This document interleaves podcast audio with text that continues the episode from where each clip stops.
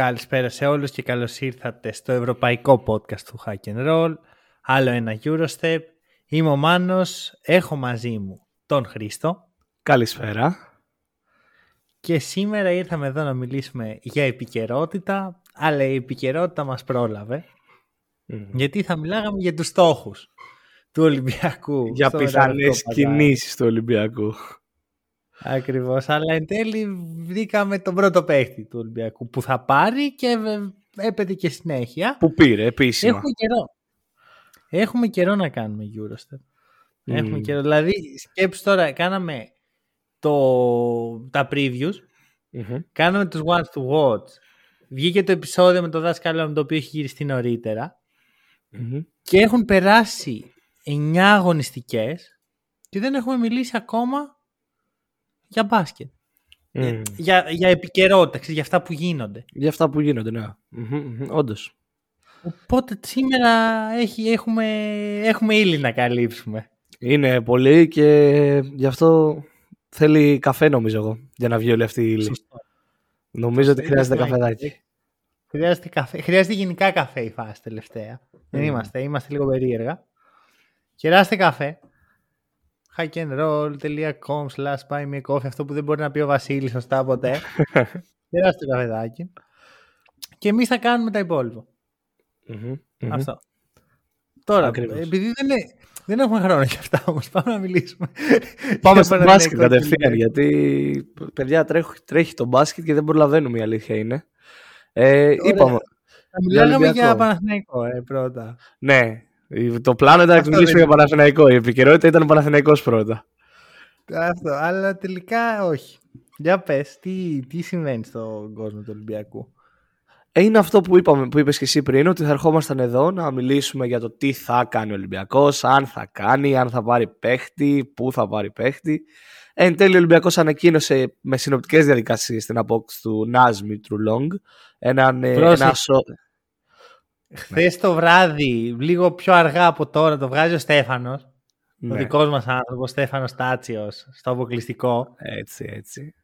Σήμερα ε, έχει ανακοίνωση. Ναι, και χωρίς καλημέρα, έτσι. Χωρίς να μας προειδεάσουν για κάτι. Εγώ δηλαδή δεν το περίμενα αυτό. Καέ ο Ολυμπιακός, τι έχει γίνει; Γιατί δεν είχαμε post πρώτα καλημέρα, ξέρω εγώ τα κλασικά. Τι, τι άλλαξε; Τώρα εγώ που ήρθε πολύ ξαφνικό. Ή, ή άκουσα λάθος. Μπερδεύτηκα στην αρχή, ναι, κάει ο Ολυμπιακός. Δηλαδή, λοιπόν. ε, ρε παιδιά, ρε παιδιά. Λίγο τάξη, λίγο οργάνωση. Οπότε ας το πιάσουμε από εκεί και πες μου πώς φαίνεται η κίνηση. Κοίτα, η αλήθεια είναι ότι φαίνεται σαν κίνηση ανάγκης αυτή τη στιγμή. Όμως πιστεύω ότι είναι κάτι που ο Ολυμπιακός δούλεψε και το καλοκαίρι την κίνηση αυτή. Έτσι μου φαίνεται τουλάχιστον. Λόγω του θέματος που υπάρχει με τα ελληνικά διαβατήρια. Ωραία, και γιατί πήγε στι αυτό είναι ένα άλλο θέμα, ναι. Δεν ξέρω τι προέκυψε στη μέση και απλά ο Ολυμπιακός είπε θα τον αστηφίσουμε να πάει στις Άλγηρε, ξέρω εγώ. Τέλος πάντων, ε, τώρα φαίνεται κίνηση ανάγκης. Είναι κίνηση ανάγκης, γιατί δημιουργήθηκε το κενό στο ρόστερ του Ολυμπιακού στη θέση πίσω από το walk-up. Και εν τέλει δεν αποκτήθηκε παίκτης που θα βοηθήσει στην Ευρωλίγκα, αλλά στο ελληνικό πρωτάθλημα. Ναι. Από ό,τι φαίνεται. Όχι από ό,τι φαίνεται. Δεν μπορεί ο Μήτρολόγκ να παίξει στην Ευρωλίγα. Ναι, ακριβώς. Πολύ περίεργο. Δεν μπορεί να παίξει μέχρι τις 30 Δεκεμβρίου. Ναι. Όσο θα λείπει ο Γκος. Ακριβώς. ε, ναι, αλλά κοίτα. Απ' την άλλη είναι μια κίνηση που στο ελληνικό πρωτάθλημα θα δώσει πολύ βοήθεια. Γιατί είχαμε φτάσει σε σημείο να βλέπουμε το Walkup να παίζει 30 λεπτά στο ελληνικό πρωτάθλημα. Και πάνω. Ναι. Οπότε, οπότε από αυτή την άποψη την καταλαβαίνω την κίνηση γιατί θεωρεί ο Μπαρτζόκας ότι στην Ευρωλίγκα θα αντέξει ο Γόκαπ να παίξει 33 λεπτά, ξέρω εγώ, σε έναν αγώνα. Παράδειγμα. Ναι, το, το, έχει κάνει, το έχει κάνει. Το καταλαβαίνω. Συμφωνούμε ότι αν ο Νας Μήτρου Λόγκ δεν είχε ελληνικό διαβατήριο δεν θα είχε γίνει καμία τέτοια κίνηση. Σίγουρα. Συμφωνούμε απολύτως. Συμφωνούμε απολύτως. Δηλαδή, νομίζω ότι είναι αυτό. Είναι και για τις προπονήσεις που είναι κάτι που δεν είναι εύκολο να λάβεις υπόψη σου σαν αναλυτής, ας πούμε, όταν κάνεις ένα podcast. Αλλά ο προπονητής το χρειάζεται αυτό. Χρειάζεται τον παίχτη εκεί στην προπόνηση. Ναι, αλλά απ' την άλλη. Πες, πες, Θεωρώ ότι υποτιμάμε τον Μήτρου Λόγκ λίγο λέγοντας ότι ήρθε μόνο και μόνο επειδή έχει το ελληνικό διαβατήριο ή κάτι τέτοιο. Ήρθε και γι' αυτό πιστεύω. Ναι, κοίτα, ξέρεις τι, αν μπορούσε. Βασικά θα σου πω. Νομίζω πως ήρθε κυρίως γι' αυτό. Ωραία. Να ναι, συμφωνούμε σε αυτό. Όπω το νιώθω. Είναι κακός παίχτη, όχι. Και κανένα λόγο. Και θεωρώ, επειδή δεν έχει ξεκινήσει καλά τη χρονιά και νομίζω ότι αυτός είναι και ο κύριος λόγος που η Ζάλγκη δεν δυσκολεύτηκε ιδιαίτερα να τον αποδεσμεύσει. Θεωρώ ότι ταιριάζει πολύ καλύτερα στον Ολυμπιακό και στον μπάσκετ του Ολυμπιακού σε σχέση με το αργό βασανιστικό σετ παιχνίδι του, του Max της, ναι. της Το ακούω αυτό, το ακούω αρκετά για τον ε, Μίτρου Λόγκ.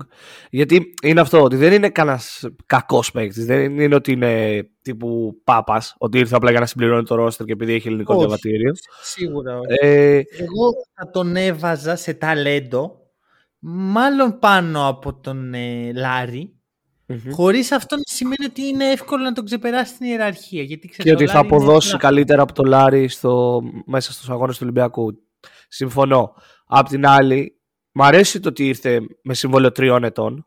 Δηλαδή δεν είναι ότι ήρθε για 1,5 χρόνο ή μισό ή κάτι τέτοιο. Δεν είναι 1,5 χρόνος, όχι. Ε, είναι μέχρι το 26. Ναι. Μέχρι το 25. Εγώ νομίζω ότι είναι μέχρι. Να είναι μέχρι το 25 συν 1 να έχει μετά Option θα, το, θα το κοιτάξω αμέσως. Όχι, έχει απόλυτο δίκιο. Είναι για τα επόμενα τρία χρόνια. Είναι... Okay. Θεωρητικά υπάρχει προοπτική. Ναι. δεν είναι επιτσιρικά, είναι 30 έτσι. Είναι 30, εντάξει, προφανώς. Ε, αλλά έχουμε δει ότι στον μπάσκετ ακόμα και μετά τα 30 υπάρχει περίοδος εξέλιξης. Και ειδικά όταν ένα σύστημα σε βολεύει γύρω σου και μπορείς να ευημερεύσεις εκεί πέρα. Ε, απ' την άλλη, να πούμε και για την κακομοίρα της Άλγηρη που τη το κάνει δεύτερη φορά ο Ολυμπιακός μέσα σε ένα μήνα. Νομίζω αυτό ήταν πιο εύκολο. Ναι, δηλαδή... σίγουρα. Απλά εγώ θέλω να το πω στο επόμενο βήμα το ότι την Πέμπτη Ολυμπιακός παίζει με τις Άλγηρε. Ναι. Ούτε αεροπορικά δεν θα πληρώσει του Μήτρου Λόγκ, παιδιά. Ούτε τα αεροπορικά. Όπω δεν πληρώσει τον Μπρασδέκη που τον έφεραν μέχρι την Κύπρο και παίξαν το φιλικό Ολυμπιακός Ζαλγκύρη και να τον πήρε. Έτσι ακριβώς. Ισχύει, ισχύει, απίστευτο. Εντάξει. Ε, ωραία. Άρα εσύ βάζεις θετικό πρόσημο. Ναι. Ουδέτερο. Το αφήνω, βασικά το αφήνω στο ουδέτερο. Ναι, κι εγώ. Και περιμένω εδώ. Αν μπορούσε να παίξει την Ευρωλίγκα σύντομα, ξέρω, την παράλληλη εβδομάδα π.χ. Θα ήταν πολύ καλή λύση γιατί έχει και σχετικά παρόμοια χαρακτηριστικά για τον Ghost. Θα έμπαινε εκεί. Όταν γίνε ο Ghost, θα έπαιρνε τη θέση του στο rotation και θα πάλευε έτσι για τα λεπτά το Ναζ θα έβγαζε κάπως νόημα. Και εντάξει, θα ήταν και για το ελληνικό πρωτάθλημα μια καλή λύση, γιατί ο Ολυμπιακός έχει θέμα για το διαβατή. Τώρα, όταν όμως τον φέρνεις στον άλλο για το ελληνικό πρωτάθλημα, όπου ξέρεις τη γνώμη μου για το ελληνικό πρωτάθλημα, α παίζεις με 18χρονου, δεν με νοιάζει. Χαλάς και λίγο την ιεραρχία, γιατί ό, όποιο παίχτη και να φέρεις και τον τελευταίο τροχό της Αμάξ, πάντα η ιεραρχία ανακατατάσσεται. Αλλάζουν οι, οι ισορροπίες στα ποτήρια, αλλάζουν οι ισορροπίες στο παρκέ, αλλάζουν όλα. Έχεις άλλο ένα παίχτη ο οποίος πρέπει να πάρει ε, ένα κομμάτι ε, είτε λεπτά, είτε χρόνο, οτιδήποτε. Εμένα τι με προβληματίζει λοιπόν. Ο Ολυμπιακός τώρα έχουμε καταλήξει από εκεί που το καλοκαίρι συζητάμε αν θα πάρει ένα παίχτη, να παίρνει τον Μπρασδέκη, να παίρνει τον Μίτρου Λόγκ και να ψάχνεται και για νέο απόκτημα.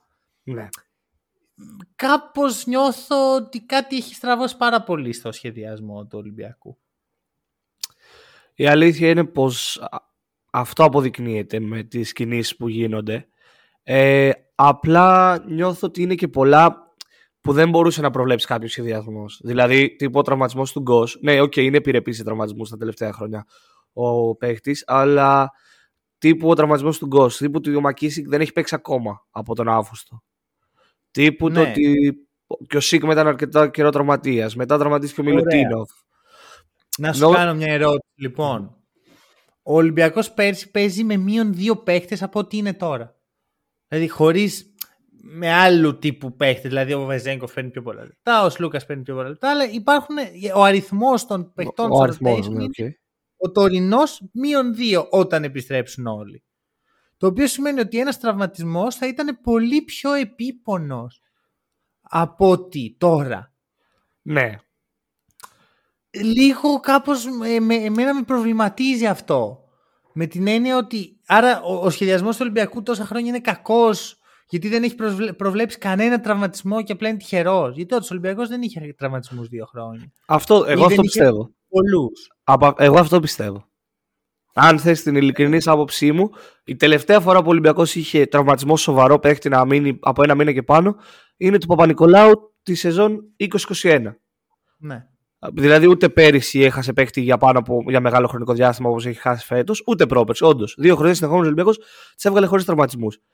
Και αυτό απέδειξε ότι ήταν θετικός ο σχεδιασμός. Αν πέρυσι τραυματιζόταν ο Παπα-Νικολάου για αρκετό καιρό, θα βλέπαμε ότι και εκεί υπάρχει θέμα. Σύμφωνοι. Εντάξει, πάντα ο τραυματισμός φέρνει δυσκολίες. αυτό. Εγώ πιστεύω ότι ο, θε, ο φετινός σχεδιασμός αυτή τη στιγμή που τελειώνει λογικά μέσα στη βδομάδα τώρα με την απόκτηση άλλου ενός παίχτη, άλλο που έχει φτάσει 21 Νοεμβρίου και ακόμα δεν έχει τελειώσει. Αυτό είναι ένα θέμα που, αν θυμάσαι στην αρχή της χρονιάς, εγώ είχα θέσει προς την Ευρωλίγκα. Το ότι ξεκινάει πολύ νωρίς. Πάρα πολύ νωρίς. Okay. Ε, αλλά όντως ότι δεν έχει τελειώσει ο σχεδιασμός ακόμα του Ολυμπιακού είναι θέμα. Απ' την άλλη, δεν είναι αρνητικός ο σχεδιασμός επειδή φτάσαμε 21 Νοέμβρη για να προσθέσει παίχτες. Γιατί όταν φτάσεις σε ένα σημείο να έχεις 12 παίχτες στο rotation, 11 που θα έχει ο Ολυμπιακός μετά την προσθήκη άλλη μία που υποτίθεται ότι θα κάνει, αν κάνει. Ε, αυτό είναι το καλό. Είναι καλό, είναι θετικό, δεν είναι αρνητικό. Δεν μου βγαίνει ρε εσύ. Δεν μου... Ίσως είμαι... Εντάξει, ξέρεις ότι εγώ είμαι λίγο μίζερος όσον αφορά τις μεταγραφές. Δεν, mm. δεν μ' αρέσουν οι μεταγραφές, ειδικά ναι. στη μέση χρονιά. Δηλαδή, εγώ να σου πω πώς το βλέπω και μπορεί να κάνω λάθος. Ωραία, νομίζω ότι ο Ολυμπιακός έχει επηρεαστεί. Έχει επηρεαστεί από τους κακούς. Το ακούω. Ε, τώρα κάνω ναι, κάνεις flashback στο... Θα, βγουν, ναι. θα με κράξουν όλοι. Ναι. Κάνω callback στο επεισόδιο που λέγαμε ότι στην ιστορία, ας πούμε, στο ναι. narrative, ο, ο Παναθηναϊκός είναι ομάδα που χτίζεται σε ένα καλοκαίρι με τα λεφτά. Μην κορυδευόμαστε. Και ο Ολυμπιακός είναι η ομάδα που χτίζεται ε, ανά τα χρόνια. Αυτό νομίζω ότι αλλάζει λίγο για τον Ολυμπιακό. Γιατί ναι, μεν υπάρχει ο κορμός, απ' την άλλη προβληματίζομαι προσωπικά να βλέπω τρεις παίχτες να μπαίνουν από το Σεπτέμβρη και μετά. Να σου θέσω, αυτό ήθελα να σου θέσω σαν ερώτημα. Αν ο Ολυμπιακός είχε, είχε προβλέψει όλα αυτά και είχε κάνει το σχεδιασμό του και οι κινήσεις αυτές του Μήτρου Λόγκ, του Μπρασδέικη και του ψηλού που θα αποκτηθεί τώρα, σύμφωνα με τα reports, ε, ήταν, γινόντουσαν 25 Αυγούστου. Θα ήταν θετικός ή αρνητικός ο σχεδιασμός; Θα ήταν αρνητικός. Αρνητικό. Αλλά για άλλο λόγο. Να σου πω, τι, το, θα σου πω στο επόμενο και να μιλήσουμε και για την επικείμενη προσθήκη που υποτίθεται ότι θα έρθει. Ε, ο οποίος μάλλον θα είναι ο Πετρούσεβ. Όχι, μάλλον, αυτός είναι ο στόχος. Αυτός είναι ο στόχος. Ναι. Τι ε, βλέπω, ωραία. Βλέπω μια ομάδα η οποία ψάχνεται συνεχώς να, να προσθέσει άτομα ποσοτικά. Ψάχνει ποσότητα. Όχι απαραίτητα ποιότητα όμως. Δηλαδή νιώθω ότι το πρόβλημα του Ολυμπιακού είναι ότι φύγανε οι δύο πιο ποιοτικοί παίχτες του. Μπορείς να πεις οι δύο από τους τρεις για να μην, ε, μην δημιουργήσω πρόβλημα στους ακροατές που ξέρεις, λίγο εκεί ζορίζονται. Οι δύο από τους τρεις ε, παίχτες, δύο από τους πιο ποιοτικούς φύγανε και τους αντικαθιστά με ποσότητα, αλλά όχι απαραίτητα την αντίστοιχη ποιότητα. Δεν είναι εύκολο να βρεις Βεζέγκοφ, δεν είναι εύκολο να βρεις Λούκα. Αλλά νιώθω το να φέρεις συνέχεια παίχτες για να καλύψει ένα κενό που καλύπτεται με ποιότητα δεν δουλεύει. Να σου φέρω στο. να βάλω στο τραπέζι. Λογικά την έχεις δει την ταινία, το Moneyball. Πρέπει, είναι από τις πιο τρομερές αθλητικές ταινίες που υπάρχουν ε, στο Hollywood. Ε, ε, λοιπόν, αν θυμάσαι στη σκηνή που τσακώνονται εκεί πέρα στο τραπέζι, όλοι οι σκάουτες, όλα αυτά, ο, ο, ο general manager λέει αυτό, ότι εφόσον δεν μπορούμε να καλύψουμε την ποιότητα, χάνουμε αυτό, Πόσου πόντους έβαζε, το, με baseball χαρακτηριστικά, τώρα εγώ θα το πω αλλιώς. Με πόσου πόντους έβαζε ο Βεζέγκοφ, 25. Ωραία. Αντί να βρούμε έναν που να βάζει 25, θα, βάλουμε, θα κάνουμε δύο να βάζουν 25. Κατάλαβες; Ναι. Ναι, εντάξει, το, το καταλαβαίνω, καταλαβαίνω τη λογικη Εγώ πιστεύω λοιπόν ότι ο Ολυμπιακός το λάθος το έκανε το καλοκαίρι και το λάθος λέγεται Κώστας Λούκας και θα το πάω για ένα λόγο. Γιατί ο Ολυμπιακός τώρα πασχίζει να φέρει ένα ελληνικό διαβατήριο. Το πήρε το ελληνικό διαβατήριο, το έφερε. Το οποίο υποτίθεται ότι δεν το χρειαζόταν. Υποτίθεται ότι ο Λούκας δεν ήταν τόσο σημαντικός για τον Ολυμπιακό. Ε, εκεί λοιπόν τραβάω εγώ τη γραμμή και λέω το εξής. Ότι αν ο Ολυμπιακός δεν είχε ανάγκη το Σλούκα, ή μάλλον αν ο Ολυμπιακός δεν ήθελε το Σλούκα, έπρεπε να τον αφήσει να φύγει χωρίς να του κάνει πρόταση. Αν δηλαδή ο Σλούκας ήταν πρόβλημα για τα αποδητήρια του Ολυμπιακού, δεν έπρεπε καθόλου να ασχοληθεί μαζί του. Από τη στιγμή όμως που ασχολήθηκε, από τη στιγμή που του έκανε πρόταση, που καθίσαν στο τραπέζι σε εκείνη τη συνάντηση που κράτησε 16 ώρες, δεν θυμάμαι κι εγώ πόσο, έπρεπε να τον ε, να προσπαθήσει να τον κρατήσει με τον πιο aggressive τρόπο. Να του δείξει ότι σε θέλουμε. Ε, δηλαδή, ε, εκεί εγώ εντοπίζω το πρόβλημα. Υπάρχουν πράγματα τα οποία δεν, δεν μπορώ να ορίσω εγώ. Και μπορεί ο Λούκας να έφευγε έτσι κι αλλιώς. Απλώς στο μυαλό μου εκεί λίγο ο Ολυμπιακός μπερδεύεται. Μπερδεύει το σχεδιασμό. Δεν ξέρει τι θέλει ακριβώς. Θέλω τον Σλούκα και τον Έλληνα και τον ποιοτικό μου παίχτη, ή θέλω να πάω σε μια άλλη λογική; Εκεί λίγο νομίζω. Και τώρα ουσιαστικά αυτές οι δύο ταυτότητες του Ολυμπιακού παλεύουν με τις προσθήκες. Εγώ συμφωνώ μαζί σου ότι εν μέρει ότι το λάθος ήταν ο Κώστας Σλούκας. Απλά διαφωνώ από το ότι το λάθος είχε όνομα. Το λάθος ήταν ότι ο Ολυμπιακός έχασε το Σλούκα. Οκ. Δεν, δεν έκανε την πρόταση που ήθελε, δεν τα βρήκανε. Εν τέλει χάθηκε ο Σλούκας. Θεώρησε ο Ολυμπιακός ότι μπορεί να πορευτεί στο ελληνικό πρωτάθλημα με τέταρτο Έλληνα τον Μιχάλη Λούτζη. Ναι. Εκεί το ποιοτικό Έλληνα. Ναι, τέταρτο Έλληνα στο rotation, το Μιχάλη ναι. Λούτζη. Εκεί θεωρώ ότι το έχασε ο Ολυμπιακός, γιατί και δεν προέβλεψε τους τραυματισμούς που ήρθαν στους ξένους του, γιατί υποτίθεται έχεις 6 ξένους και 4 Έλληνες. Στο rotation, mm. 10 παίκτες στο ελληνικό πρωτάθλημα, δεν θες 30. Σε κάθε αγώνα μπάσκετ μέχρι 10 θες. Ε, και αν ξεφεύγει και η διαφορά, χρησιμοποιήσει και τον 11ο και τον 12ο παράδειγμα. Okay. Mm-hmm. Αλλά στους 6 ξένους, ο Ολυμπιακός είχε τραυματισμούς. Άρα ξαφνικά μειώθηκαν οι ξένοι στο rotation του ελληνικού πρωταθλήματος. Άρα πρέπει να παίξουν παραπάνω οι Έλληνες. Και εκεί φάνηκε το πρόβλημα του Ολυμπιακού στα διαβατήρια. Ναι. Ο, okay, το, το, το, πιάνω αυτό που λες. Το, θέμα είναι ότι ο Ολυμπιακός το καλοκαίρι έχασε δύο διαβατήρια, τον Βεζέγκοφ και τον Σλούκα, ναι. και δεν απέξε κανένα. Okay, δεν, ναι. δεν κινήθηκε να αποκτήσει ούτε τον Ντόρσε από τη Φενέρ σπάζοντας το buyout του, δίνοντας buyout ή σπάζοντας το συμβολέο του. Ούτε έναν από τους δύο Μήτρου Λόγκ εν τέλει που πήρε τον Ναζ. Ούτε το Βούξεβιτ που έχει, το, που έχει διαβατήριο και παίζει στο NBA. Ναι. Στη... Το Βούξεβιτ τώρα θα έδινε αυτό σε λύση που δεν παίζει καν. Όχι. Ε, Ακριβώς. Εννοώ ότι δεν κινήθηκε καν ο Ολυμπιακός. Το Ρογκαβόπουλο, παράδειγμα. Σου αναφέρω ποιοτικά ε, ονόματα Ελλήνων. είναι ότι δεν είναι εύκολο. Ναι. Γι' αυτό εγώ φωνάζω εδώ και τρία χρόνια ότι και ο Παναθηναϊκός και ο Ολυμπιακός πρέπει να χτίσουν κάτι. Α, μπράβο. Που Εφόσον... ο Ολυμπιακός το, το, έχει τη δικαιολογία ότι πάμε για Ευρωλίγκα ρε φίλε, τι να χτίσουμε. Mm-hmm. Ο Παναθηναϊκός δεν έχει καμία δικαιολογία γι' αυτό. Τα τελευταία. Το γεγονός ναι. δηλαδή ότι ακόμα και τώρα ο Ματζούκας δεν πολύ παίζει. Και ναι. βλέπεις ότι ακόμα δεν είμαι OK με αυτό. Ναι. Ε, Γι' αυτό πρέπει να το στήσει στους παίκτες. Δεν γίνεται να περιμένεις η αγορά να σου ξεβράσει κανέναν έργο. Να, σου, να σου το πάω ένα βήμα ακόμα πιο πίσω όλο αυτό.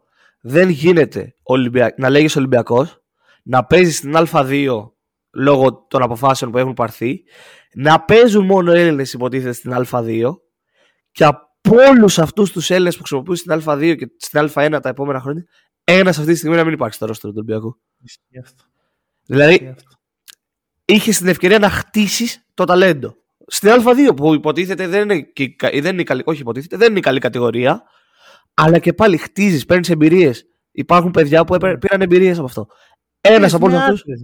Ναι, ναι. ένας από όλους αυτούς δεν, έχει μείνει στο rotation του Ολυμπιακού, στο ρόστο του Ολυμπιακού. Ε, εγώ, Μπορεί να μην ήταν αρκετά καλή αυτή. Μπορεί. Να βρεις, να τους φτιάξεις ή μπορεί να μην έχουμε στην Ελλάδα καθόλου τις υποδομές για να... Αυτό, εκεί είναι το πρόβλημα. Γιατί όταν ο Ολυμπιακός έχει το περιθώριο να χτίσει τότε, δεν χτίζει. Όταν ο Παναθηναϊκός έχει το περιθώριο να χτίσει τα τελευταία τρία χρόνια πριν το φετινό, δεν χτίζει. Ε, άρα πότε ε. θα χτίσουν; Πότε θα φτιαχτεί ελληνικό ταλέντο. Ω πότε θα περιμένουμε τον Μήτρου και τον κάθε Μήτρου τον Πάπας να έρθει την Αμερική για να συμπληρώσουμε τα διαβατήρια; Αυτό. Ο οποίος Πάπας είχαμε έτσι όπως πάει το πράγμα. Θα χάσει και αυτό στη θέση στο rotation, ρε φίλε. Δεν θα είναι καν στον πάγκο, ρε φίλε. Θα είναι στην κερκίδα δίπλα στην Μπέλ. Θα, θα, δείχνουμε, θα βλέπουμε την Μπέλ και δίπλα θα είναι ο Πάπας. Εκεί θα καταλήξει λοιπόν, το ωραία. ωραία, πάμε και λίγο στα πιο έτσι αγωνιστικά. Έχουμε δει 9 αγώνες. Ο Ολυμπιακός είναι στο 5-4. Ωραία. Το οποίο για τα στάνταρ του Ολυμπιακού στα τελευταία δύο χρόνια είναι χαμηλό. Αλλά εσύ έχει τραυματιστεί. Έχω, και εγώ έχω τραυματιστεί μέσα στην Ναι, και ο Βεζέγκοφ που έχει φύγει από τον Ολυμπιακό έχει τραυματιστεί. Δεν έπαιξε χθες. αυτό, αυτό. δηλαδή για μένα δεν είναι καλό, αλλά δεν είναι κακό το 5-4. Είναι στο 5-4 Ολυμπιακός. Έχει κερδίσει τρία μάτια στην παράταση. Έχει χάσει δύο μάτια στο σουτ. Είναι σαν να είναι Ολυμπιακός. Θα μπορούσε να είναι 7-2, θα μπορούσε να είναι και 3-8. Παρά Απλώς... τα κάψα, Αυτό που διαφοροποιεί αρκετά τα πράγματα είναι νομίζω η εικόνα που έχουμε δει σε κάποιες φάσεις. Και νομίζω ότι ας πούμε ο παίχτης που τον επηρεάζει πιο πολύ αυτή η εικόνα, σε, ξέρεις, έχει χάσει λίγο τη λάμψη που είχε το παιχνίδι του, είναι ο Τόμας Γόκαπ στα δικά μου μάτια. Ο οποίος για κανένα λόγο δεν είναι κακός, απλώς δεν είναι... Θεωρώ ότι πέρσι ήταν καλύτερος από ότι τώρα στην αντίστοιχη φάση. Θεωρώ ότι ψάχνεται ο Τόμας, ε, ο γοκαπ Θεωρώ ότι δυσκολεύεται αυτή τη στιγμή να βρει αυτό που πρέπει να κάνει, αν πρέπει να σκοράρει, αν πρέπει να δημιουργήσει, αν πρέπει να ανοίξει τους χώρους. Ναι, ποιο είναι... είναι ο ρόλος μου; Ναι, ναι. Δεν ξέρω αν θυμάσαι πέρυσι, στην αρχή της χρονιάς, είχα κάνει την πρόβλεψη για το Walkup ότι θα έχει 6 assist μέσω όρο. Ναι. Περσινή χρονιά. Και το βλέπα, γιατί έβλεπα αυτό το μπάσκετ θέλει να παίξει ο Ολυμπιακός. Αυτό θα κάνει ο Walkup. Αυτή τη στιγμή, αν μου πεις να κάνω μια πρόβλεψη για τη χρονιά του Walkup σε οτιδήποτε, σε οτιδήποτε, είτε είναι shoot, είτε είναι score, είτε είναι passes, είτε είναι rebound, δεν μπορώ να προβλέψω κάτι. Γιατί αυτή τη στιγμή ο Walkup σε κάθε μάτσο είναι και διαφορετικό πρόσωπο. Ναι. Είναι ο σοβαρός πάντα ο, ο καλός αμυντικός Walkup. Μπράβο. Αυτό είναι πάντα εκεί. Είναι το, η σταθερά, η βάση υπάρχει. Αλλά επιθετικά τον βλέπεις άλλες φορές να σου 8 φορές όπως σου με τον Παναθηναϊκό στην Πρεμιέρα. Να σου mm. και με την Παρτιζάν μετά. Στο ένα έβαλε 5, στο άλλο έβαλε 1. Ναι. Είναι. Ε, παίζει κούραση αρχικά. Σίγουρα. Έχει, το έχει πάει σε ρί δύο χρόνια ωριακά. Δεν έχασε μάτς πέρυσι το Ολυμπιακό. Πέρυσι το Ολυμπιακό δεν έχασε ούτε μάτς όλη τη χρονιά. Ούτε ένα. Αυτό. Παίζει λοιπόν αυτό. Ε, και δεν είναι ότι ξεκουράζεται καθόλου φέτος. Παίζει συνέχεια. Mm-hmm. Είναι και, ξέρεις, δεν τραυματίζεται κιόλας καθόλου ε, μέχρι τώρα ε, και μακάρι να συνεχίσει έτσι θα πω το εξής. Θεωρώ ότι η ομάδα δεν του κάνει πολλές χάρες σε αυτή, σε αυτή τη φάση. Δεν τον βοηθάει πάρα πολύ. Γιατί και ο Ολυμπιακός ψάχνεται λίγο. Έχει φύγει ο Σάσα. Έχει φύγει το gravity του Σάσα. Το οποίο το είχαμε συζητήσει το καλοκαίρι ότι μπορεί να επηρεάσει κάπως τον Γόκαπ, ο οποίος είναι στρίκι στο σουτ. Θέλει το χώρο. Αν και είναι παράξενο γιατί βλέπεις τα μάτς που ο Γόκαπ παίρνει κάτι σουτ ξέρω εγώ, και μαρκαρισμένος και τα βάζει. Άρα εκεί δεν έχει να κάνει το gravity και άλλα που χάνει ελεύθερα σου. Που πάλι είναι δηλαδή όντως απλά στρίκι. Είναι, ε, είναι ο Γόκαπ, παιδί Εν τω μεταξύ για τον Βεζέγκοφ να πούμε ότι είναι ο παίχτης ο οποίος ο Γόκαπ έκανε τις περισσότερες assist πέρυσι. Ήταν το καλύτερο δίδυμο στην Ευρωλίγκα σε αυτό το κομμάτι, το Γόκαπ Βεζέγκοφ. ακριβώς. Και θεωρώ ότι λίγο πέφτει παραπάνω η πίεση πάνω του στην επίθεση γιατί κρατάει την μπάλα περισσότερο από όσο πέρσι. Ναι, δηλαδή, γιατί δεν έχει, το, δεν έχει τη δυνατότητα να πάει στο post του Βεζέγκοφ όπως πήγαινε πέρυσι σε αρκετές φάσεις. Γιατί ο Πίτερ δεν το έχει αυτό. Ε, παίζει πολύ λιγότερο με τον Ghost φέτος από ό,τι έπαιζε πέρυσι με τον Σλούκα. Mm, okay. Τα περισσότερα ναι, λεπτά του Γόκαπ τα παίζει δίπλα στον Κάναν και εκεί κρατάει περισσότερο την μπάλα ο Γόκαπ. Δηλαδή θεωρώ ότι ο, δίπλα στο Γόκαπ εν τέλει ταιριάζει καλύτερα ο Goss. Το έχει Γιατί... δείξει αυτό και στις τέταρτες περιόδους ο Μπαρτζόκας ότι αυτό προτιμούσε. Ναι. Είναι, είναι για μένα το. Μπορεί να μην είναι το πιο ποιοτικό δίδυμο, γιατί θα μιλήσουμε σε λιγάκι για τον Κάνον και την ποιότητα που φέρνει, αλλά βοηθάει πάρα πολύ τον Walkup η παρουσία του Goss, γιατί τον αποσυμπιέζει, ρε παιδί μου. Αχα, και μπορεί ακριβώς, να πάρει καλύτερα έτσι. Ε, η ομάδα γενικότερα. Θυμά, ε, ε, θυμάσαι ποιο στατιστικό έχω πει εγώ ότι αποτυπώνει καλύτερα από κάθε άλλο την κούραση; Για πες. Οι βολές. Οι βολές οι βολέ. Είτε είναι ψυχολογική είτε είναι σωματική κούραση. Ο Γόκα πέρυσι όλη τη χρονιά έχασε 6 βολές. Είχε 35 okay. 41. Μέχρι την 20η αγωνιστική της Ευρωλίγκας δεν είχε χάσει βολή ο Γόκα πέρυσι. Μάλιστα. Φέτος; Φέτος έχει ήδη χάσει 3. Και τις έχασε και τις 3 στα τελευταία 30 δευτερόλεπτα του μάτς με τον Ερυθρό Αστέρα. Γιατί Μάλιστα. το παιδί είχε ψοφήσει επειδή δεν έπαιζε κανένας άλλος point guard εκείνη την ώρα μέσα. Αυτό. Ε, Οπότε και εντάξει, το ένα πράγμα που βλέπω που ας πούμε με ενοχλεί λίγο είναι ότι σουτάρει λίγο παραπάνω από όσο θα έπρεπε. Δηλαδή, γιατί αυτό βλέπω στο, στο efficiency του, ρε παιδί μου. Έχει 41% EFG που είναι το effective field goal rating και 45% ε, true shooting. Mm. Αυτό είναι άσχημα νούμερα. Που μετράνε και τα δύο το πόσο, ε, πόσους πόντους βάζει σε σχέση με τις προσπάθειες που παίρνει. Επίσης, σε αυτό πάνω που λες, να προσθέσω για το walk-up ότι φαίνεται ότι ψάχνεται στα τρίποντά του. Πέρυσι σε 41 αγώνες Ευρωλίγκας εκτέλεσε 120 τρίποντα. Φέτος έχει ήδη εκτελέσει 48. Είναι αυτό που σου είπα ότι δεν είναι και πάρα πολύ περισσότερο, αλλά είναι περισσότερο. Είναι πολλά περισσότερα. Δηλαδή πέρυσι έβγαινε 120 δια 40, σχεδόν 3 το μάτς. Και τώρα σου στάρει 5 ε, το μάτς, 5,5. Ναι. 48 δια 9. OK, okay. ναι, έχεις δίκιο, έχεις δίκιο.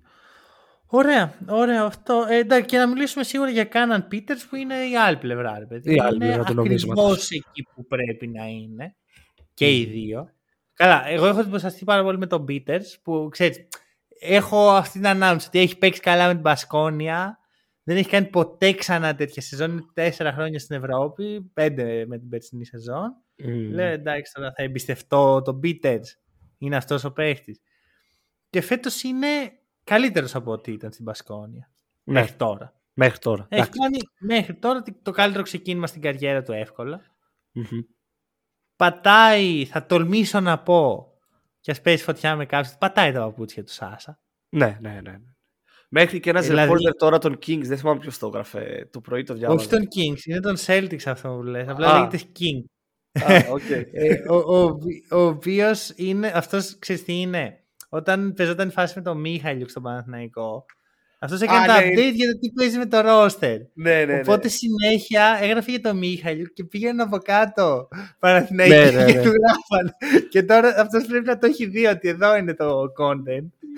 και λέει κάτσε να πιάσουμε τον Ολυμπιακό. Εν τω μεταξύ, οι, οι Παναθηναϊκοί που του γράφαν για τον Μίχαλιου και τώρα μπήκαν και γράφαν από κάτω Sacramento Kings, πάρτε τον Πίτερ. Ο οποίος Πίτερ, να θυμίσω ότι έπαιζε στο NBA. Δεν είναι, mm. δεν είναι τυχαίο το όνομα. Είναι και Αμερικάνος. Δηλαδή, το ξέρουν στα, οι reporters του NBA, ξέρουν ποιος είναι. Έχει υπάρξει και το ιστορικό τη, ε, δίλημα David Booker or Alec Peters για τους Phoenix Suns σε reports. Τι εννοεί. Ε, όταν ο Peters είχε κάνει την καλύτερη εμφάνιση στο NBA με τους 36 πόντους με τα 8 τρίποντα τότε, είχε βγει, ξέρω εγώ, τα... ήταν η ρούκη χρονιά του Devin Booker. OK. Okay. Και είναι αυτό που, που έχω στείλει τη φωτογραφία που έλεγε Devin Booker or Alec Peters. Α, ναι, ναι, ναι, ποιος, ναι. Who is better, για ποιον να ναι, χτίσουν ναι, γύρω οι Suns. Οπότε όντως... Για, για μένα έπρεπε να χτίσουν γύρω από τον Big, ε, όχι, ο Πίτερς έχει κάνει ένα τρομερό step up, ε, απίστευτο. Δεν είναι περίεργο το ότι το μόνο παιχνίδι που ο Ολυμπιακός έχει βάλει κάτω από 70 πόντους ε, είναι το παιχνίδι που ο Πίτερς έβαλε 4 που έμεινε μονοψήφιος με την Αρμάνη. Πω, αυτό ε, ακόμα βάζω κολλήριο τα βράδια πριν. Ήταν από τα χειρότερα μάτς μπάσκετ που έχω δει στη ζωή μου. Ναι, ναι. Και απ' την άλλη έχεις τον Κάναν, ο οποίος για μένα μέχρι τώρα είναι κυριολεκτικά ο πιο X-Factor παίκτης του Ολυμπιακού. Δηλαδή όταν είναι στα καλά του Κάναν μπορεί να φέρει νίκες μόνος του. Mm. Είναι κάτι βραδιές εσύ που εντάξει τι κάνει. Mm. Που το πιάνει ξέρεις η τρέλα που έχει κάνει κάτι διαμαρτυρίες, γκρινιάζει, σπρώχνει. Δηλαδή, θα σου πω κάτι, ενώ παίζει πολύ καλά ο Κάναν. Και εδώ πέρα φαίνεται η αξία του να κρατάς παίχτες στο ρόστερ σου. Ναι. Του να έχεις μια συνέχεια, να τους αφομοιώνεις, να ξέρουν που είναι το προπονητικό κέντρο. Θα επιμείνω σε αυτό μέχρι να σταματήσω το podcast. Είναι σημαντικό αυτό. Να είναι σημαντικό άλλο να έχει μείνει στην πόλη ήδη ένα Δηλαδή οι παίχτε είναι άνθρωποι πάνω απ' όλα. Η ψυχολογία τους επηρεάζεται από πάρα πολλούς παράγοντες που δεν είναι μόνο είναι καλός παίχτη, είναι κακός παίχτη. Είναι 15.000 πράγματα. Παρ' όλα αυτά θα σου πω κάτι. Ο Κάναν, επειδή το στυλ του μου της πάει λίγο, νιώθω ότι έχει από underrated έχει γίνει overrated. Δηλαδή από εκεί που ήμουνα, με θυμάσαι, πιο Κάναν, μια χαρά και το gravity και όλα αυτά. Τώρα έχω γίνει άσε μας ρε Κάναν, κάτσε λίγο καλά. Η αλήθεια είναι ότι το στυλάκι του μέσα στο γήπεδο όλα αυτά που βγάζει κλπ. κλπ είναι αυτό. Προκαλεί την...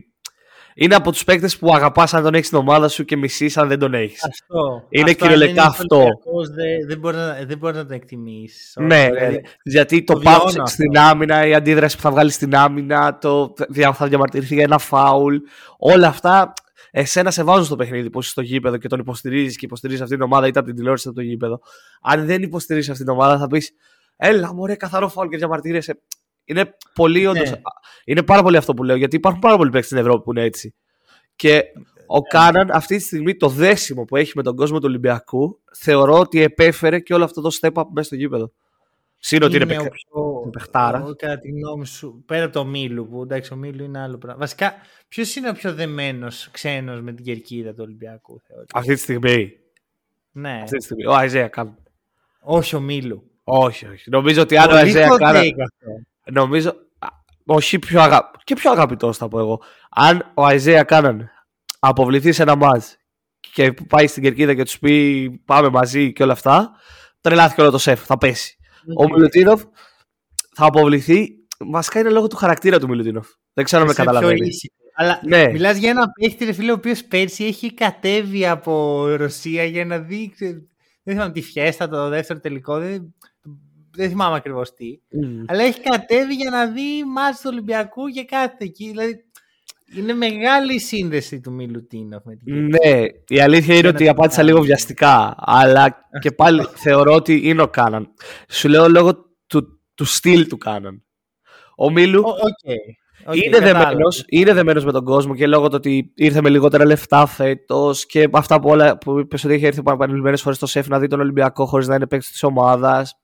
Έχει το δέσιμο αλλά δεν θα προκαλέσει την αντίδραση του κόσμου. Κατάλαβες. Θα κάνει ένα κάρφωμα, θα πανηγυρίσει μέχρι εκεί. Ο Κάναν θα κλέψει την μπάλα, θα κάνει layup και θα γυρίσει να φωνάζει συνθήματα μαζί με, του, με την 7. με το όλο το ΣΕΦ. ελληνικά ο Κάναν, δεν το πιστεύω. Sorry. Και χωρίς να τα ξέρει ελληνικά. Κατάλαβες πώς το λέω. θα, θα πάει και θα πάρει. θα λέει μόνος το ό,τι να είναι. Ναι. Από αυτή την άποψη, από το στυλάκι τους και μόνο. OK, okay, okay. εντάξει, το κοίτα. Δεν μπορώ να το νιώσω αυτό όπως καταλαβαίνεις. Σίγουρα ε, εγώ πιάνω μένω σε αυτό που είπαμε, ότι ο Κάναν είναι αυτό παίκτης που θες να έχεις, που λατρεύεις αν είναι στην ομάδα σου, τον αντιπαθείς αν δεν είναι. Πέρα από το στυλ του και για τα ε, τρίποντα έτσι, γιατί το παιδί όταν βρει ρυθμό σε σκοτώνει. Ακόμα και αυτό, αν... Αυτό έτσι κι αλλιώς. Ε, Απλώς εγώ τώρα πιάνω λίγο πιο εξωγηπαιδικά, ρε παιδί. Δηλαδή, ναι, ναι. να σου πω κάτι, δεν μπορώ να τον βλέπω να κάνει του Little σε άλλους παίχτε που είναι πιο ψηλοί από αυτόν. Mm. Δεν μπορώ, ρε φίλε, sorry κιόλας. Ναι, ναι, ναι. Τι του Little. Όχι. Υπάρχουν ναι. όρια και τραβάω τη γραμμή εδώ. Ο Κάναν δεν, δεν έχει όρια. Είναι κυριολεκτικά θα σου πάρει ένα παιχνίδι μόνος του και θα σου χάσει όπως το ματς που αποβλήθηκε. OK. Okay. Ναι, ναι, μπράβο αυτό. αυτό. Γι' αυτό τον είπα και απόλυτο X Factor αυτή τη στιγμή. Τώρα, θα επανέλθουμε στον Ολυμπιακό. Θα κάνουμε σύντομα επεισόδια για, για τέτοια θέματα. Απλώς επειδή ε, θέλουμε να βγει μία ώρα, θα προχωρήσουμε. Θα πάμε στον Παναθηναϊκό. Ε, να θυμίσω εδώ, τώρα θα, θα είμαστε στο YouTube που ανεβάζει σιγά σιγά το, τα, τις διαφημίσεις, να κεράσετε καφέ, στηρίχτε το podcast, Βερολίνο, λέξεις που σας πείθουν να κεράσετε καφέ, δεν είμαι πολύ καλός σε αυτά. και εγώ να μιλήσουμε για Παναθηναϊκό, ο οποίος αν το πιάναμε πριν δύο εβδομάδες θα ήταν Παίζει να κάναμε την ίδια συζήτηση. Εντάξει, χωρίς να βάζουμε το ελληνικό διαβατήριο του Κέντρικ Νάν, γιατί δεν υπάρχει στη συζήτηση. Ναι. Αλλά Πες να κάνω την ίδια συζήτηση, γιατί δεν είναι μια κίνηση που εμένα με ενθουσιάζει. Και θέλω να ακούσω τη γνώμη σου. Κοίτα. Καταλαβαίνω απολύτως τους ενδιασμούς σου και όλα τα υπόλοιπα. Αλλά ε, αν το δω μπασχετικά και μόνο μέσα στο γήπεδο, μέσα στο γήπεδο, μέσα στις τέσσερις γραμμές, ο Κέντρικ Ναν είναι μια εξαιρετική κίνηση μέσα στις τέσσερις γραμμές. Μισό λεπτό, κάτσε, περίμενε, περίμενε. Να δούμε τι βάζεις στις τέσσερις αυτές γραμμές. Βάζεις τον χρόνο των άλλων παιχτών του Παναθηναϊκού; Ναι. Ναι, μειώνει το χρόνο σου. Το ζύγι πάει θετικά. Ναι. Γιατί πρόσεχε, εγώ δέχομαι. Ρε, είναι καλός παίχτης. Κοίτα, είναι, περίμενε. Τον είναι περισσότερο από Ναι.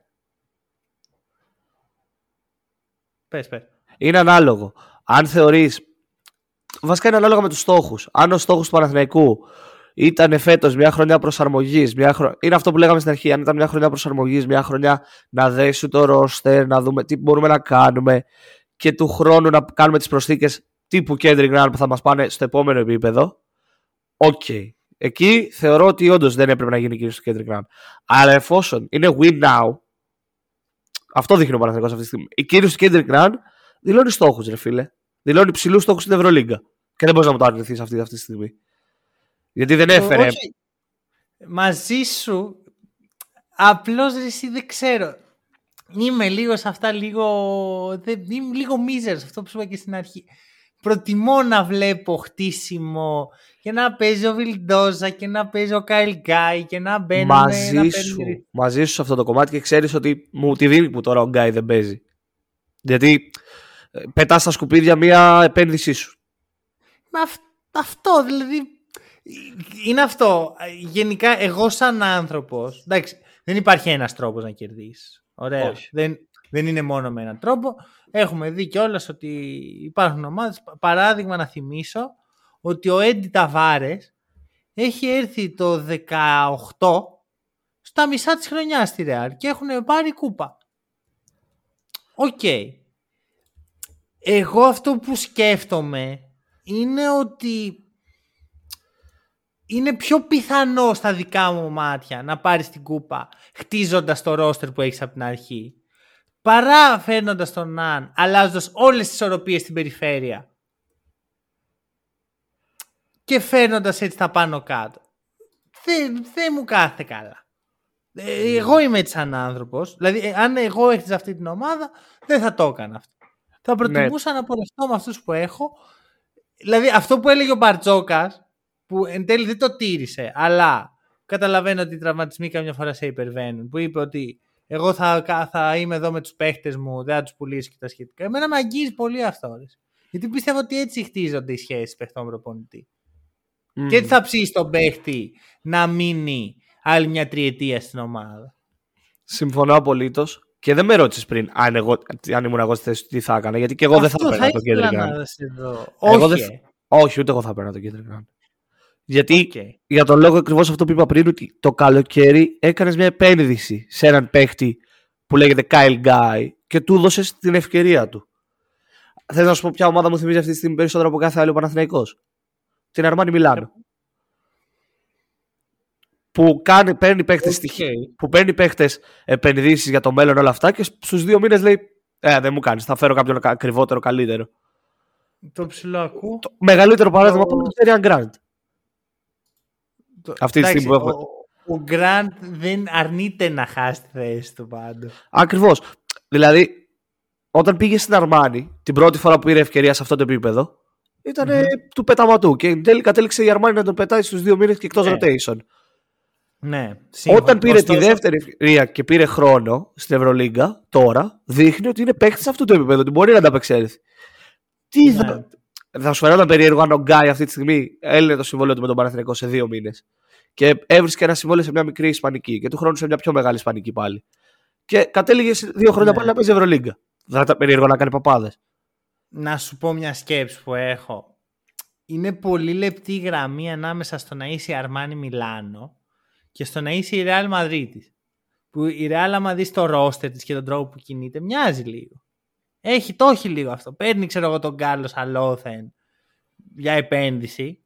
Δίνει buyout, του δίνει το τριετές, το ψήνει και μετά βάζει δύο playmakers elite μπροστά του. Ναι, αλλά υπάρχει και, και το άλλο Αν είσαι καλός το παίξεις. Υπάρχει και το άλλο κομμάτι στην, ε, στην περίπτωση του Αλόθεν, ότι είναι Ισπανός. Ναι, εντάξει. Τώρα έφερε ένα παράδειγμα. Το, για μένα το ultimate παράδειγμα στη Real είναι ο, ο Κοζέρ. Ναι, ο αυτό. Πάντα ρε παιδί μου, ξέρω εγώ, σκουπίζει πάγκους για πέντε μήνες και μετά μπαίνει το Μάιο και τα σπάει. Ναι, ακριβώς. Δηλαδή, κατάλαβες πώς το λέω ότι αν καταφέρεις να βρεις μια ισορροπία εσωτερική με όλους αυτούς τους παίκτες είναι πολύ καλά. Απλά αυτό είναι πάρα πολύ δύσκολο και το καταφέρνει αποκλειστικά μόνο η Real. Ναι. Εδώ και πάρα πολλά χρόνια. Δηλαδή, παράδειγμα, η άλλη ακριβή ομάδα που παίρνει κούπες τελευταία είναι η ΕΦΕ, ήταν η ΕΦΕΣ με τον Αταμάν Αλλά η ΕΦΕΣ είχε πάρα πολύ κλειστό rotation. Ναι, δεν είχε παίκτες που έλεγες. έπαιζε με, με τέταρτο γκαρντ τον ε, Μπαλμπάι. Ναι, ναι, ναι, ναι. ακριβώς. Ε, Αλλά ναι. συγχρόνως η ΕΦΕΣ έφερνε πάντα ένα παίχτη μέσα στη σεζόν. Έφερνε τον Ελάιζα Μπράιν π.χ. Ναι. Απλά ε, αυτό που έφερα εγώ σαν παράδειγμα την Αρμάνη είναι αυτό το ότι από αυτή την άποψη μόνο, όχι όλα τα υπόλοιπα. Δηλαδή, μπορεί όντως στο τέλος ο να καταλήξει να παίρνει την κούπα στο Βερολίνο με τον Κέντρικ Νάν. Δεν είναι τόσο εύκολο. Το είπες, πολύ, το πολύ... πολύ απλοϊκά. Το, το έκανα πολύ απλό. Αλλά θα πάρεις την κούπα. Βασικά, όχι, θα στο θέσω αλλιώς. OK, okay, θα φτάσει ο Παναθηναϊκός στο Final Four. Θα φτάσει στο Final Four μετά από πόσα χρόνια. Θα χάσει το Final Four. Δεν θα το πάρει την κούπα εν τέλει. Και το καλοκαίρι φεύγει ο Ναν και γυρνάει στο NBA. Και χάνεις και τον Γκάι από το σχεδιασμό σου. Γιατί τον έχεις κάψει τον ναι. παίχτη και έχει φύγει μέσα στη χρονιά. Μη σου πω και το Βιλντόζα. Και μπορεί να χάσεις και το Βιλντόζα. Μπορεί και το με όλα αυτά. Δεν θα φύγει, έχει τριετές, αλλά. Ναι. Τον έχεις φέρει πίσω, ένα βήμα πίσω από ό,τι. Ακριβώς. Μετά πόσους παίκτες ψάξει πάλι το καλοκαίρι; Ισχύει ότι μετά είσαι πάλι στο, στα σχοινιά. Ε, κοίτα, θέλω να το δω, να δω πώς θα παίξει. Γιατί, OK, okay, το συζητάμε εμείς. Είναι, είναι αυτό που σου είπα. Αν καταφέρει ο Παναθηναϊκός να βρει μια ισορροπία μέσα σε όλο αυτό, με γεια του, με χαρά του. Αγωνιστικά, μάλλον βγάζει νόημα. Δηλαδή, αν με ρωτήσεις πριν δύο εβδομάδες, θα σου λέω δεν βγάζει. Τώρα, λίγο έτσι που τον είδα κιόλας. Έχει μια λογική. Για μένα βγάζει αρκετό νόημα η αλήθεια είναι. Γιατί από την άποψη και μόνο το, οι χώροι που ανοίγει, το gravity που έχει, γιατί OK, okay, και ο Γκάι έχει καλό σουτ, αλλά δεν έχει όνομα ο Κάιλ Γκάι. Δεν, δεν λέγεται Kendrick Nunn. Γιατί... Δεν έχει και την εμπιστοσύνη που έχει ο. Ναι. Ο... και από τους συμπαίκτες του και από τους αντιπάλους και από τα χέρια του ίδιος. Είναι τελείως διαφορετικά τα πράγματα σε αυτούς τους δύο παίχτε. Απλά όλο αυτό εμένα που μου δείχνει είναι ότι όταν μπήκε ο Ναν στο rotation, ο Μίτογλου που είχε ήδη κάνει ένα μεγάλο step up, είχε ήδη δείξει ότι είχε επιστρέψει από όλη την τιμωρία του έτοιμος για, για να παίξει μπάσκετ. Με την ευκαιρία που του δίνει και ο Ναν και ο Γκριγκόνης ταυτόχρονα στην ίδια πεντάδα να ανοίγουν τόσο πολύ τους χώρους, Μίτογλου Λεσόρτ είναι αγαπημένο το αγαπημένο τους παιχνίδι. Και του Σλούκα. Ε, και του Σλούκα. Ναι. Αγωνιστικά κάνει, του βγάζει τρομερό νόημα στην επίθεση του αυτή τη στιγμή. Το, το Σλούκας Ναν Γκριγκόνης Λεσόρτ Μίτογλου και είπα επιθετικά. ναι. Ναι, ναι, ναι. Όχι, γενικά το ακούω. Δηλαδή, εντάξει, είναι όντως ένας πολύ μεγάλος μοχλός πίεσης ο Ναν που εν τέλει ο Παναθηναϊκός δεν τον είχε ή τουλάχιστον δεν είχε καταφέρει να τον φτιάξει μέσα από την ομάδα. Δηλαδή, συζητάγαμε ρε παιδί μου το δίδυμο Σλούκας ε, Βιλντόζα που σαν, σαν δεν είναι στο επίπεδο που θα ήταν ο Μίσιτς και ο Λάρκιν. Εντάξει, ο Παναθηναϊκός δεν έχει πάρει ακόμα πράγματα από τον Χουάντσο, ο οποίος έχει τραυματιστεί κιόλας. Mm-hmm. Ήθελε όντως ένα μοχλό Σε εκεί βγάζει νόημα και συγχρόνως ο Ναν έχει πολύ καλό μέγεθος. Φαίνεται να έχει διάθεση να παίξει άμυνα, το οποίο εγώ το μετράω πάρα πολύ σε ένα παίχτη. Γενικώ, εντάξει, θα ελέφατε στο δωμάτιο, έρχεται ο Ναν, πρώτη δήλωση, ξέρω ότι ανήκω στο NBA τι περιμέναμε, ξέρω εγώ, να πει. Ήρθα στην ομάδα της καρδιάς μου. Ναι. Αχ, επιτέλους, ξεμπέρδεψα να έρθω. Δηλαδή. Ναι, εντάξει. Πιστεύω ο Ναν δεν ήξερε τι είναι η Ευρωλίγκα φέτος το καλοκαίρι. Τώρα έμαθα. Ναι, το ακούω. Γι' αυτό για Αμερικάνο παίχτη δεν είναι σπάνιο, είναι πολύ συχνό. Και τύπου Κέντρικ Γκραντ που είχε από μικρός του έχουν βάλει στο μυαλό του ότι είσαι σκόρερ, είσαι σκόρερ, είσαι σκόρερ, θα παίξεις το NBA, θα παίξεις το NBA, θα παίξεις το NBA. Δεν μιλάμε για Αμερικάνο που του λένε Ω, είσαι καλός playmaker, ξέρω εγώ. Ο Kevin Πάντερ έλεγε ότι ήρθε στο Λαύριο και αφού ήρθε άρχισε να καταλαβαίνει τι είναι η Ευρωλίγκα. Και ψήθηκε. Ναι. Τον Ναν δεν τον παίρνεις με τη λογική ότι θα έρθει εδώ για να κάτσει τρία χρόνια από μόνος του. Τον Ναν τον παίρνεις για να τον ψήσεις ότι εδώ αξίζει να κάτσει τρία χρόνια. Εδώ είναι η διαφορά. Ναι. Δηλαδή η ομάδα η σωστή παίρνει τον Ταβάρες π.χ και το, κάνει, το ψήνει ότι φίλε εδώ είναι το σπίτι σου. Εδώ θα δοξαστείς, θα σου δώσουμε και τα λεφτά που σου αναλογούν, θα πάρεις τα MVP, θα πάρεις το revenue. Έτσι δουλεύει αυτό. Δεν έρχονται ξένοι παίχτες στην Ευρώπη με τη λογική ότι α, παίζω επιτέλους το, το αληθινό μπάσκετ. Ε. Δεν είναι στο NBA, δεν παίζω το σκεπτόμενο εδώ, το σκεπτόμενο το αληθινό μπάσκετ. Ε, sorry άμα χαλάω τον Άρτιλ κάποια, αλλά έτσι είναι. Και έτσι θα είναι πάντα. Να σου κάνω εγώ τώρα μια ερώτηση για να ελαφρύνουμε και λίγο το κλίμα. Ο Κέντρικ Ναν σε μπούκωσε με την ΑΕΚ. Μπράβο, ρε, το σκεφτόμουν, το σκεφτόμουν. Θα βάλει ρε, το πρώτο του και στην Ευρωλίγκα. Το πρώτο τρίποντο και στην Ευρωλίγκα. Κοίτα, εντάξει, αρχικά ακραίο που ο Ναν μπαίνει και έχει, ξέρω εγώ, έχει παθαίνει Grant Williams, ο οποίος στα πρώτα 10 μάτς της καριέρας στο NBA δεν έβαζε τρίποντο ούτε με έτσι. Ε, εντάξει, εντάξει, έτυχε να βλέπω το, την τέταρτη περίοδο του παιχνιδιού με την ΑΕΚ, που δεν πολύ βλέπω Α1. Και λέω, τι κάνει αυτός ρε, ήρεμα ρε. Δηλαδή, τι σου έχουν κάνει ποτέ οι εξήδε, ξέρω γιατί τέτοιο μίσος. Ξέρεις τι πιστεύω εγώ, ότι είδα απέναντι Μάκλεμορ, είδε Καμπεγγέλε, λέει, Ωπ, κάτσε ρε, πού είμαι τώρα; Ε, κάτσε ρε, αυτή είναι η Αυτό το ξέρω. Αυτή παίζαμε μαζί Γκάρπατ πέρυσι, ρε, κάτσε ρε, ρε, πού είστε, ρε, ελάτε. Ισχύει, ισχύει. Ξεκάθαρα και λέει, εδώ είμαστε. Ένιωσε βολικά. Κοίτα, εντάξει, είναι ένα ερωτηματικό πώς θα αφομοιωθεί ο Νάνε. Δεν είναι δεδομένο. Ναι. Για κανένα παίχτη δεν είναι δεδομένο. Σίγουρα βοηθάνε τέτοια ματ, αλλά δεν αρκεί ένα καλό μάτ με την ΑΕΚ. Πρέπει να γίνει συνήθεια. Εμένα ξέρεις τι μου άρεσε για τον Κέντρικ να έτσι. Το πρώτο παιχνίδι που μπήκε με την Άλμπα και ενώ έχει παίξει 7 λεπτά, στάρει το ένα τρίποντο μετά το άλλο. Δηλαδή, απλά τον έβλεπα στάρει τρίποντα. Και λέω, αν το κάνει αυτό όλη τη χρονιά, έχει θέμα ο Παναθηναϊκός. Ναι. Εκεί λέω, όπα. Ο τύπος ήταν στην Ελλάδα δύο μέρες. Ναι, ναι, ναι, εντάξει, προφανώς. Αλλά σου λέει πάρα πολύ. Μία μέρα έκανε στην Ελλάδα, την επόμενη μπήκε στο αεροπλάνο να πάει Βερολίνο. Δηλαδή ήταν ακραίο. Ναι, ναι, ναι, εντάξει, προφανώς. Ε, θα, θα στο πάω αλλού. Θα στο πάω αλλού. Μίλησε για τον Ντίνο. Mm-hmm. Θα σταθούμε λίγο. Στον ε, πρέπει να σταθούμε λίγο. Προ, ελέφαντας στο δωμάτιο. Να θυμίσω ότι ο Ντίνος δεν έχει γυρίσει από κάποιο τραυματισμό. Απλώς για να το ξέρουμε αυτό. Γιατί εγώ εντάξει, το έχω πει ότι είναι μεγάλη αδυναμία μου ο Ντίνος. Και γι' αυτό το λόγο είμαι και πιο αυστηρός μαζί του. Ε, αυτό που έκανε δεν ήταν κάτι το οποίο όταν γυρνάει ο παίχτης, λες, Αχ, τι πέρασες.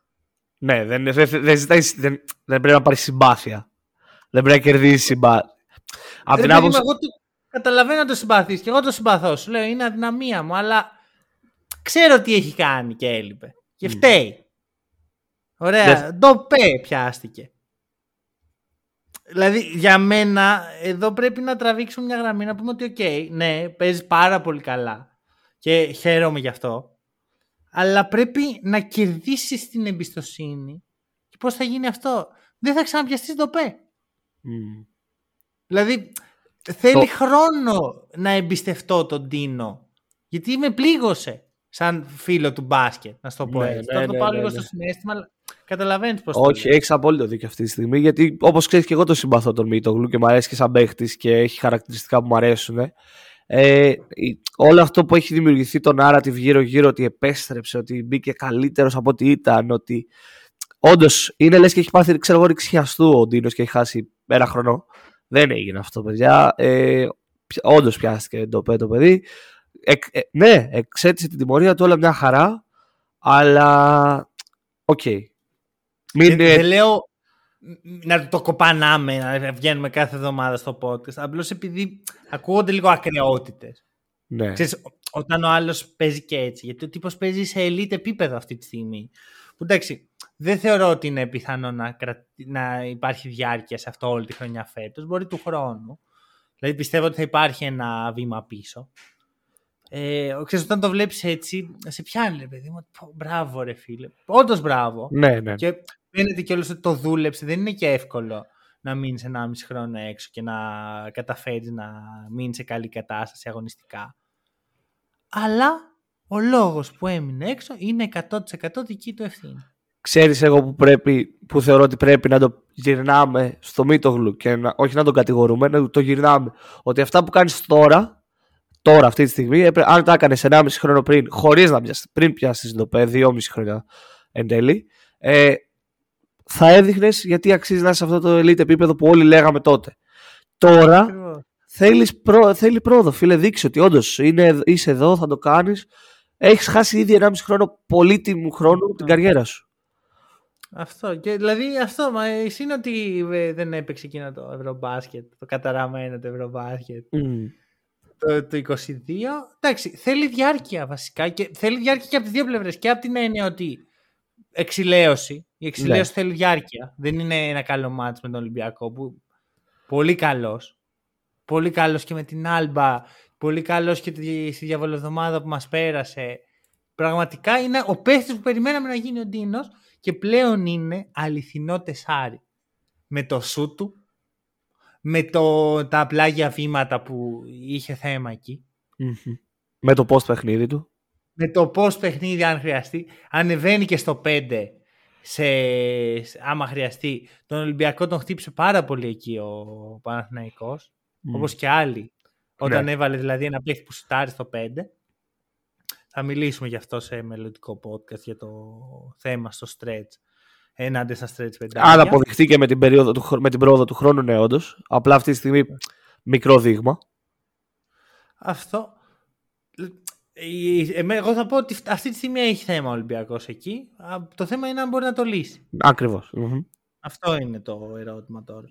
Οπότε είναι πραγματικά κανονικό τεσάρι επιτέλους και, και θα σου πω κάτι που το βλέπω αυτό στον Τίνο και νιώθω ότι εκεί έχει ε, σαν να έχει πάρει το μάθημά του, το οποίο και αυτό πρέπει να το αποδείξει με τον χρόνο, ότι βλέπω μια πολύ ηγετική έτσι φιγούρα μέσα στην ομάδα. Μιλάει πολύ στους συμπαίκτες του, ασχολείται, είναι πολύ ενεργός. Αυτό δεν το είχε παλιά ο Ντίνος. Ήταν πιο... πιο ντροπαλός, πιο, πιο μαζεμένος. Ναι, ναι. Συναισθαλμένος. Το έχω δει και εγώ αυτό, το έχω παρατηρήσει και εγώ αυτό και είναι αυτό που θα έφερε και το άλλο κομμάτι. Ότι δούλεψε σωματικά, δούλεψε μπασκετικά, δούλεψε τα χαρακτηριστικά του, όλα αυτά.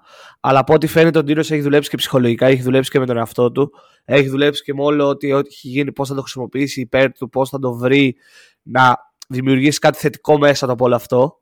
Γιατί μπορούσαμε πολύ εύκολα να δούμε τον Ντίνο Μίτογλου αυτή τη στιγμή σε παρατημένη κατάσταση, να μην τον ενδιαφέρει τον μπάσκετ, να έχει ξενερώσει με όλο αυτό που έγινε, να μην θέλει να, να βρίσκεται στον χώρο του αθλήματος πολλοί αθλητές από ό,τι πιάστηκαν το ΠΕ κατέληξαν μετά από δύο χρόνια να έχουν σταματήσει και το άθλημα. Σε πολλά αθλήματα. Τα, τα παραδείγματα είναι χαρακτηριστικά. Αλλά ο Μίτογλου φαίνεται ότι έχει δουλέψει μέσα του και αυτό είναι που τον έκανε όλο αυτό που είναι αυτή τη στιγμή στα αποδητήρια του Παναθηναϊκού. Γιατί αν δεν ήταν ο Μίτογλου, θεωρώ ότι θα ήταν μεγαλύτερα τα προβλήματα στα αποδητήρια του Παναθηναϊκού. Ο Μίτογλου έχει βγει μπροστά αυτή τη στιγμή. Εμένα, εγώ αυτό βλέπω. Και όχι μόνο μέσα στο ναι. γήπεδο, έξω από το γήπεδο. Αυτό, αυτό. Δηλαδή έχει κρατήσει πάρα πολύ. Έχει κάνει και το step up τώρα που λείπει ο Χουάντσο. Ε, δηλαδή πρακτικά έχει πάρει θέση του Χουάντσο. Βασικά να το πούμε και έτσι. Ναι, όταν επιστρέψει ο Χουάντσο θα πρέπει να κερδίσει τη θέση του Ντίνου. Είναι ένα πολύ απλό το πράγμα. Ακριβώ. Εντάξει, φυσικά εγώ τους βλέπω να παίζουν και μαζί σε διαστήματα. Αμπέ. Αμπέ. Είτε 4-5 είτε 3-4. Υπάρχει το versatility εκεί. Mm-hmm. Κοιτάξτε, είναι, για τον Παναθηναϊκό αυτό είναι τεράστιο κέρδος. Δηλαδή, όταν μιλάγαμε το καλοκαίρι, ε, είπες ότι ο Ντίνος είναι X Factor του Παναθηναϊκού. Ναι, το Δεν μπορώ να πιστέψω ότι σκεφτόσουν αυτό, ότι θα βγει ο Ντίνος, ας πούμε, θα είναι ο MVP της ομάδας. Όχι, όχι. Είχα πει ότι θα είναι X Factor, ε, γιατί περίμενα ότι θα είναι X Factor, όχι MVP, ακριβώς. Εκείνη η διαφορά. Ε, εγώ ρε παιδί μου ήμουν ακόμα πιο πίσω. Υπολόγιζα τον Ντίνο για του χρόνου, ας πούμε. Ότι φέτος θα αναλάβει ο Χουάντσο, θα είναι ε, έτσι αλλιώς.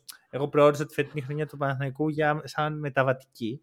Που ακόμα το βλέπουμε αυτό έτσι. Δεν είναι ότι ο Παναθηναϊκός είναι στο 8-1. Ναι. 5-4 είναι. Πολύ καλά για τα δεδομένα. Μέσα κάπου ανεβάσματα στην απόδοση, στην απόδοσή του.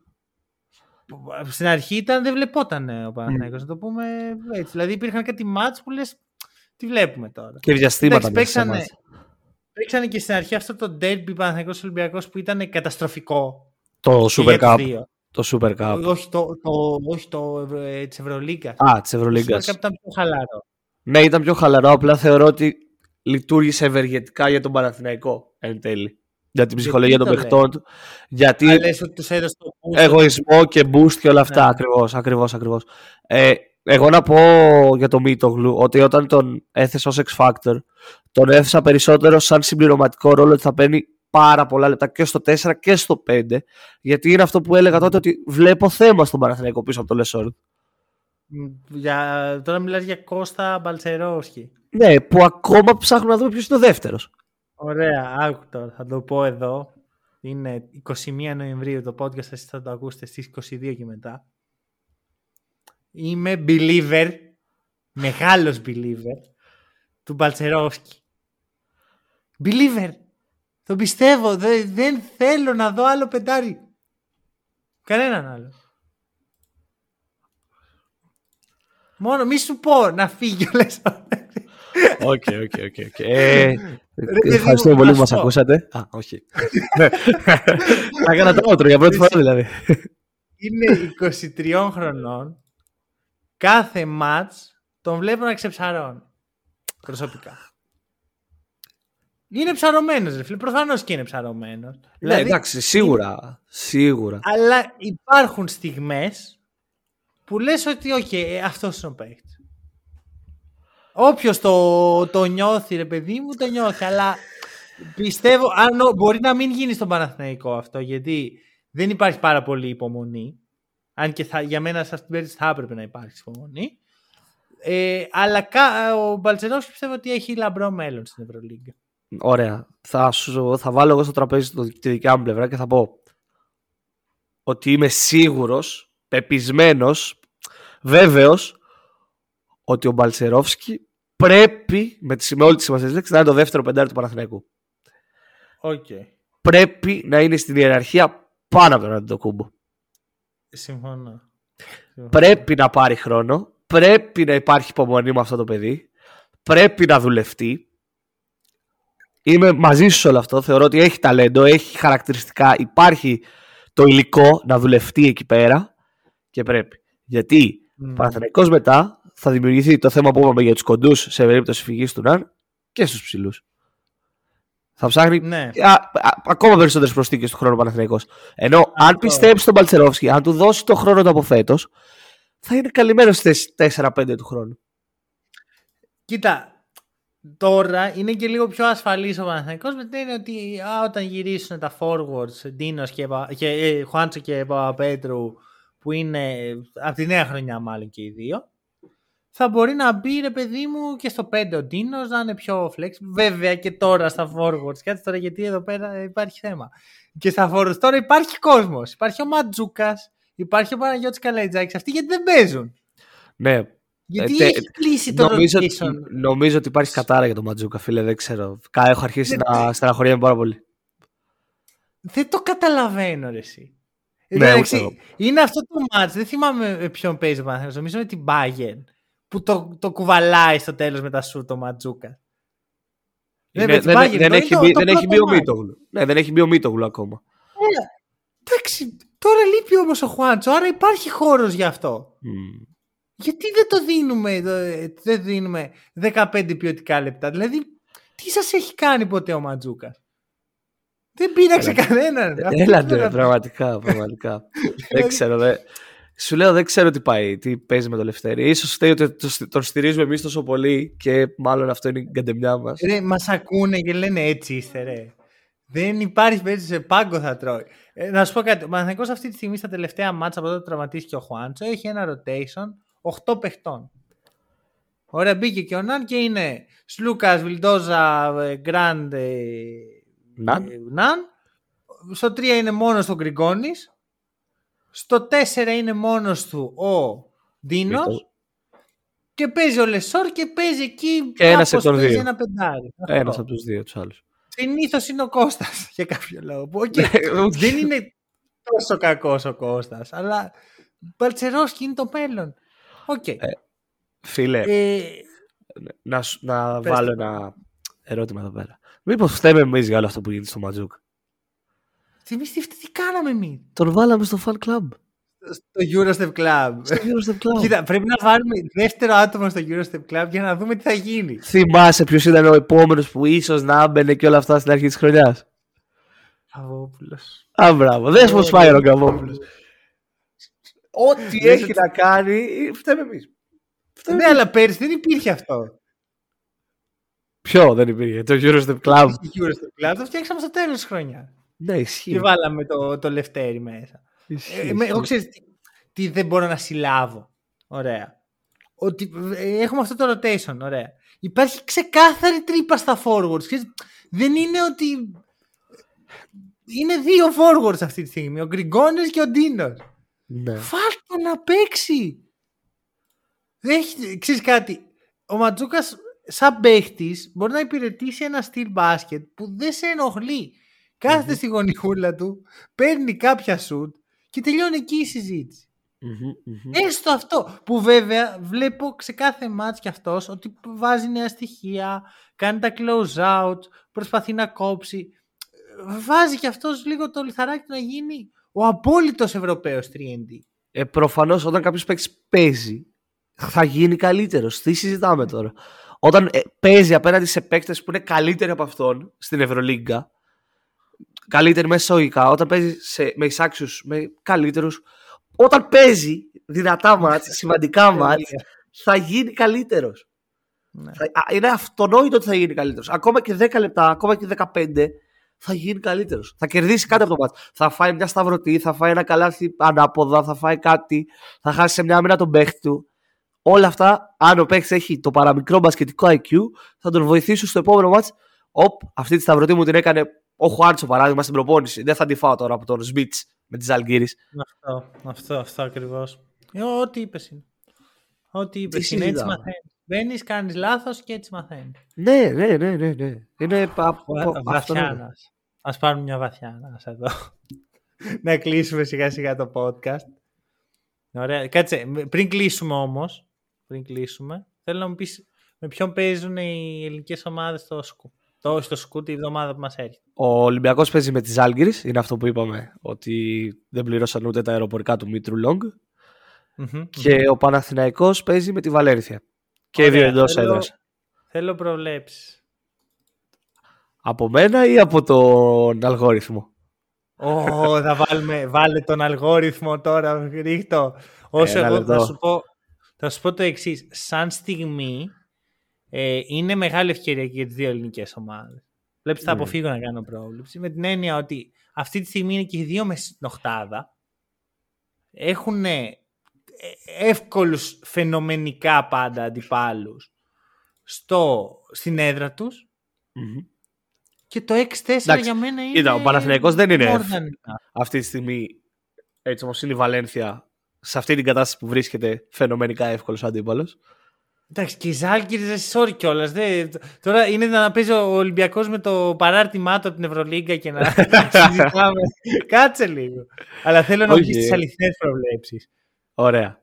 Ε, λοιπόν, ο αλγόριθμος του, θα το πω το site, το 3 Steps Basket, λοιπόν, έχει να κάνεις prediction. Στο Παναθηναϊκός Βαλένθια που είναι το match που γίνεται την Πέμπτη, έχει τον Παναθηναϊκό να κερδίζει 79-76.